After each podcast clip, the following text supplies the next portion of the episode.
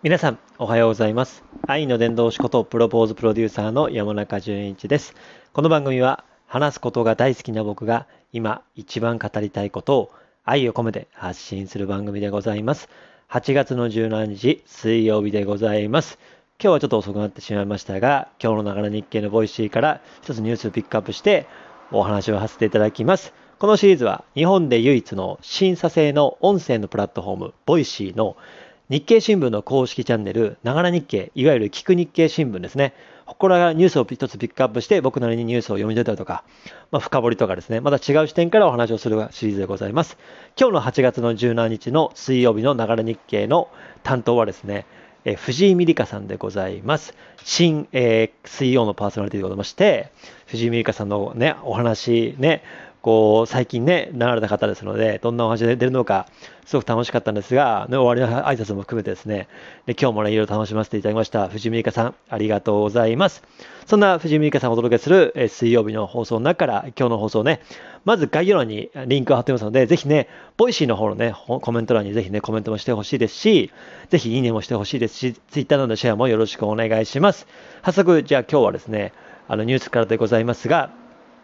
これですね、えー、物言う株主、ディズニーに圧力、配信事業再編求めるというニュースでございます。えー、アメリカの投資ファンドのサードポイントがですね、アメリカのウォルト・ディズニー社に対して攻勢を強めております。3月までに手放した同社の株をですね、そのね、あの、サードポイントっていう投資ファンド会社がディズニーのね、あの株をね、あの手放したんですけども、それをね、改めてその投資ファンドが取得をしまして、事業再編をディズニーの方に投資ファンドがこう申し込んだってニュースなんですよね。で、えー、アクティビストっていうんですけども、物言う株主ですね。物言う株主が、えー、娯楽のね、あのっていうところに圧力をかけてね、背景からはインターネット配信動画サービスが転機を向けて迎えていることが浮かび上がるというニュースでございます。ね、成功を確実にするためにより、するためにより、戦略的な経営資源の配分と企業統治体制の変更がね、いるっていうことでね、サードポイントの方から物申し、物申し、物申し、ね、映画ちゃんみたいな、物申すみたいな感じですよね。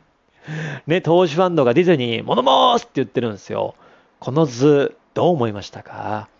僕ね、あの、僕なりのニュースなんで、ね、ちょっとあの、お話をしますが、なんかね、あの、ディズニーに物申すなんて、何様だって思っちゃいました、ぶっちゃけ。え えー、と思って、あのディズニーですよ。天下のディズニー。歴史深いディズニー。世界中の人たちが知らないぐらいですね。もう日本のね、アニメとか日本のドラマとか、日本で流行ってる頃とかね、日本の大河ドラマとか、日本の歴史上の人物じゃなくてですよ。もう、ディズニーなんて知らない人がいないぐらいディズニーランドもね、フランスにあったり、香港にあったり、カリフォルニアにあったり、ね、東京もあったりするじゃないですか。ね、もちろんね、ディズニーのね、映画とかもね、世界中各国で流れてますよね。そんなディズニー物申すアメリカの投資ファンドがあってですね、ね、もう逆に物申したい。ね、サードポイント、何様だっていう感じでね。いや、思っちゃいました。でもね、やっぱりこれは会社っていうところで、アメリカのディズニー社に、まあ、その株を持っているんですね。で、いや、もう一個言いたかったのはいいですから。もう一個言いたかったのは、ね、一回手放したのに、ね、また取得してきて物申すって、どういう立ち位置なんだって、どういう心境だと思うんですよね。情緒不安定なんかって思っちゃいました。ごめんなさい。なんか、僕が物言うあの株主みたいですね。だってね、ディズニーのことを信じてたら、もう一回手放すなよって思うじゃないですか。ディズニーの愛がね、中途半端なんだって思っちゃうんですよ、僕はね。僕で別にディズニーね、すごくこよなく愛する感じじゃないですけども、でもそう思っちゃったんですよね。だから、まあ、そのニュースを聞いてですね、ディズニーに物言う株主がいいんだと思って、もう逆にね、気になっちゃいますね。サードポイントっていうね。3つ目のポイントですかね。3つ目からね、セカンドかファースファーストかってね、サードかっていうね、ところでね、そこらいろんなところが引っかかっちゃいましたけども、それも話がありますけども、いや、なんかあれなんですって、そのね、あの、もうディズニーがですね、あのね、そのニュースがね、あの、ディズニーのニュースがあってですね、で、もう一個実は気になるニュースがあったんですよ。で、もう一個気になるニュースがあってですね、で、USJ10 月からね、1日入場券最高9800円に400円値上げって話だったんですよ。このニュースもちょっといいですか？今日特別にね。えー、USJ がね、10月から10月1日から1日入場券ワンデースタジオパスの最高価格を9800円税込みに引き上げる。現在から400円値上げするっていうね。だ今現在が最高価格が9400円で、それをね、400円値上げして9800円にする。で、年間パスも8月購入分から値上げしています。同じく東京ディズニーランドリゾート、リゾート、東京ディズニーリゾートも繁忙期の値上げを検討するなど大手テーマパークでは値上げの動きが広がっているってことね。もうすごいびっくりですよね。ディズニーも、そして値上げの、えー、動き、そして USJ も最高9800円。確かディズニーがね、今ね、ワンデーパスポートが9100円とかでしたからね。この2年間でね、2000円ぐらい実はあったんですよね。みたいな感じで、このニュースもね、気になってですね。で、これディズニーと USJ について思うことがあったのでお話してもいいでしょうか。ね、あの、僕ね、あの、日曜日の初耳役っていうあのテレビが好きでですね、そこのコーナーで、インタビュアー林修さんっていうね、ああのね、いつやんの今でしょっていうね、お指子の林先生の、ね、林修先生のあのね、インタビューする番組があってですね、で、小栗旬さんとか、天海祐希さんとか、市村正親さんとか、ね、あとね、あの佐藤浩市さんとか、ね、ね、あと結構ね、あのいろんな方が出てるんですよ。その中で、経営者のあの結構出てまして、起業家みたいなね、飲食プロデューサーの稲田さんとかですね、でその中で、ね、日本一のマーケッター、ね、マーケット界の神としてやってます、森岡剛さんの放送がですね、これがすごく好きですね。実はその番組史上最高の300万回再生ぐらいいってるんですよ。これがめちゃくちゃあってですね、最近そのアンコール放送で、その悩んでる人たちにね、あの授業するってことも、それもね、めちゃめちゃ反響があって、その森岡剛さんがすごいんですよ。その方がね、実は、うん、USJ を立て直した立役者なんですよ。その評価をされまして、今では独立されまして、丸亀製麺とか、ね、あとは何でしょう、えー、っとですね、えー、西武遊園地ですかね、というところを、もう USJ のその低迷期をですね、爆上げした。今回の今日のニュースも含めてですね、USJ が爆上がりしたのは、この森岡剛さんがいなかったら、ね、V 字回復できなかったんですよ。この V 字回復のね、実はいきさつの中には、森岡剛さんがいたんですよ。で、その低迷期に森岡剛さんが行った施策はですね、ハリウッド映画だけの世界観をぶっ壊してですね、日本のアニメとか漫画の要素を含めまして、それこそスーパーマリオワールドとか、ね、いろんなコンテンツをね、入れまして、そして今 V 字回復してるっていうのがあるんですよ。で、その背景もあって9800円値上げしましたけども、まあ、この中でね、面白い話があってですね、でそもそもね、とハリウッド USJ はハリウッド映画のテーマパークだったんですけども、でも、さっき言ったように映画とか、うん、と漫画とかもあってですね、日本の中のエンターテインメントって実は、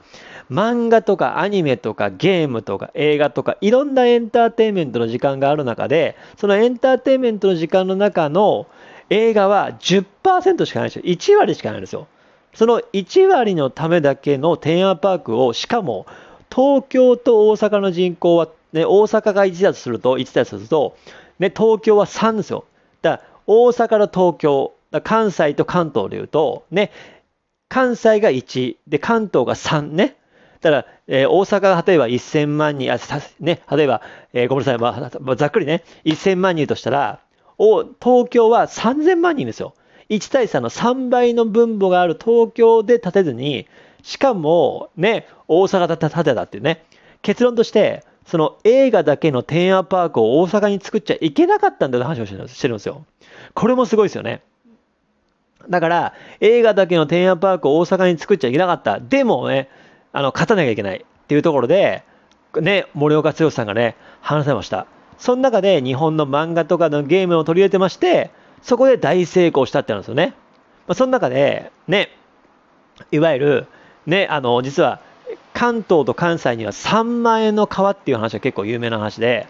で、うんと、往復でね、関東の人が関西に、関西の人が関東にっていうのは、往復の交通費が3万円1人かかっちゃうので、その川を越えないと、関東の人が関西に、関西の人が関東に、いわゆるディズニーを行ける県内の人が USJ に行くとか、で USJ に行ける県内の大阪の人たちが、ね、あのディズニーに行くとか言ってことはないんですよ。だからいわゆる何が言いたかったかって、そもそも3万円の川を渡るっていうのは結構難儀なので、まあ、結構先の予定はね、あのあるかもしれませんが、でも今週末何しようかなって人がね、大阪の人たちが、ね、あの大阪の USJ なくなくて、ね、ディズニーに行くってことは、まあ、あんまないんですね。ほぼないんですって。逆に関東の人たちが週末時間が空いたからね、じゃあ USJ に行こうかってこともないんですよね。それぐらいハードル高いんですよ。なので、だからこそ、ね、そのディズニーが、ね、ディズニーに負けちゃうとか、ディズニーと差別化差別化が難しくなっちゃうっていうのは、理論は通ってないと。要は、あの、ね、大阪で、そういうディズニーとランドの差別化ができなくなっちゃうとか、あとね、ね、そういうなんかいろんな意見が出たんですよ。ね、それは、通違いだった話なんですよ。ディズニーランドとね、あの、差別化でなっし、映画外すと、ディズニーと分からなくなっちゃうっていうね。でもそんなことないですよ。そもそも大阪の人たちが週末に行こうと思った時に、ディズニーに行こうってまず思わないんですよ。そう。だからこういう数学的な統計を知っていないと、これはマーケット、マーケッターとしてダメなんですよっていうことを踏まえた上で喋ってたんですよ。これ聞いた時に、うわー、パレやーと思ってね。それは300万回再生いくわと、いくわと思ってですね、僕めちゃめちゃ面白かったです。そこから森岡毅さんのことをね、僕も動画めっちゃ見てですね、めっちゃ見て、本当この方のすごい神的な人なんで、ぜひ皆さんもおすすめです。ですので、特別にね、今回のラジオトークの放送はですね、今日のながら日経のボイシーの藤井美香さんの放送とですね、森岡毅さんのね、この人の話を聞け、最強の戦略家、森岡剛、剛ってね、この300万回再生超えのね、動画、ぜひ見てみてください。ビジネスが、そして物事が、そしてね、人の動きが、人の心理がめちゃくちゃわかります。だから物事は全部数字で解明できるって話がね、数学的に考えるべきだって話が、めちゃくちゃ面白いですっていう話でございました。ごめんなさいね、ちょっとそそれましたが。みたいな感じですね、毎日、ながら日経のボイシーをですね、僕の中で紹介をしながらしていますので、毎週ね、あの、月月から金までは平日は6時40分から、土日はですね、8時からながら日経のボイシー自体は紹介してまして、放送しますので、ぜひね、明日の放送は、木曜パーソナリティは和田愛理さんでございます。よろしくお願いします。てな感じで、今日もね、藤井美香さん、素敵な声をね、ありがとうございます。またね、楽しみにします。よろしくお願いします。ということで、今日はここまででございます。今日という日が皆様にとって最高に愛に溢れた一日になりますように、最後にあなたの愛が世界を救います。愛の伝道師のプロポーズプロデューサーの山中淳一でございました。じゃあ、概要欄からみんな、みんな、ボイシー見て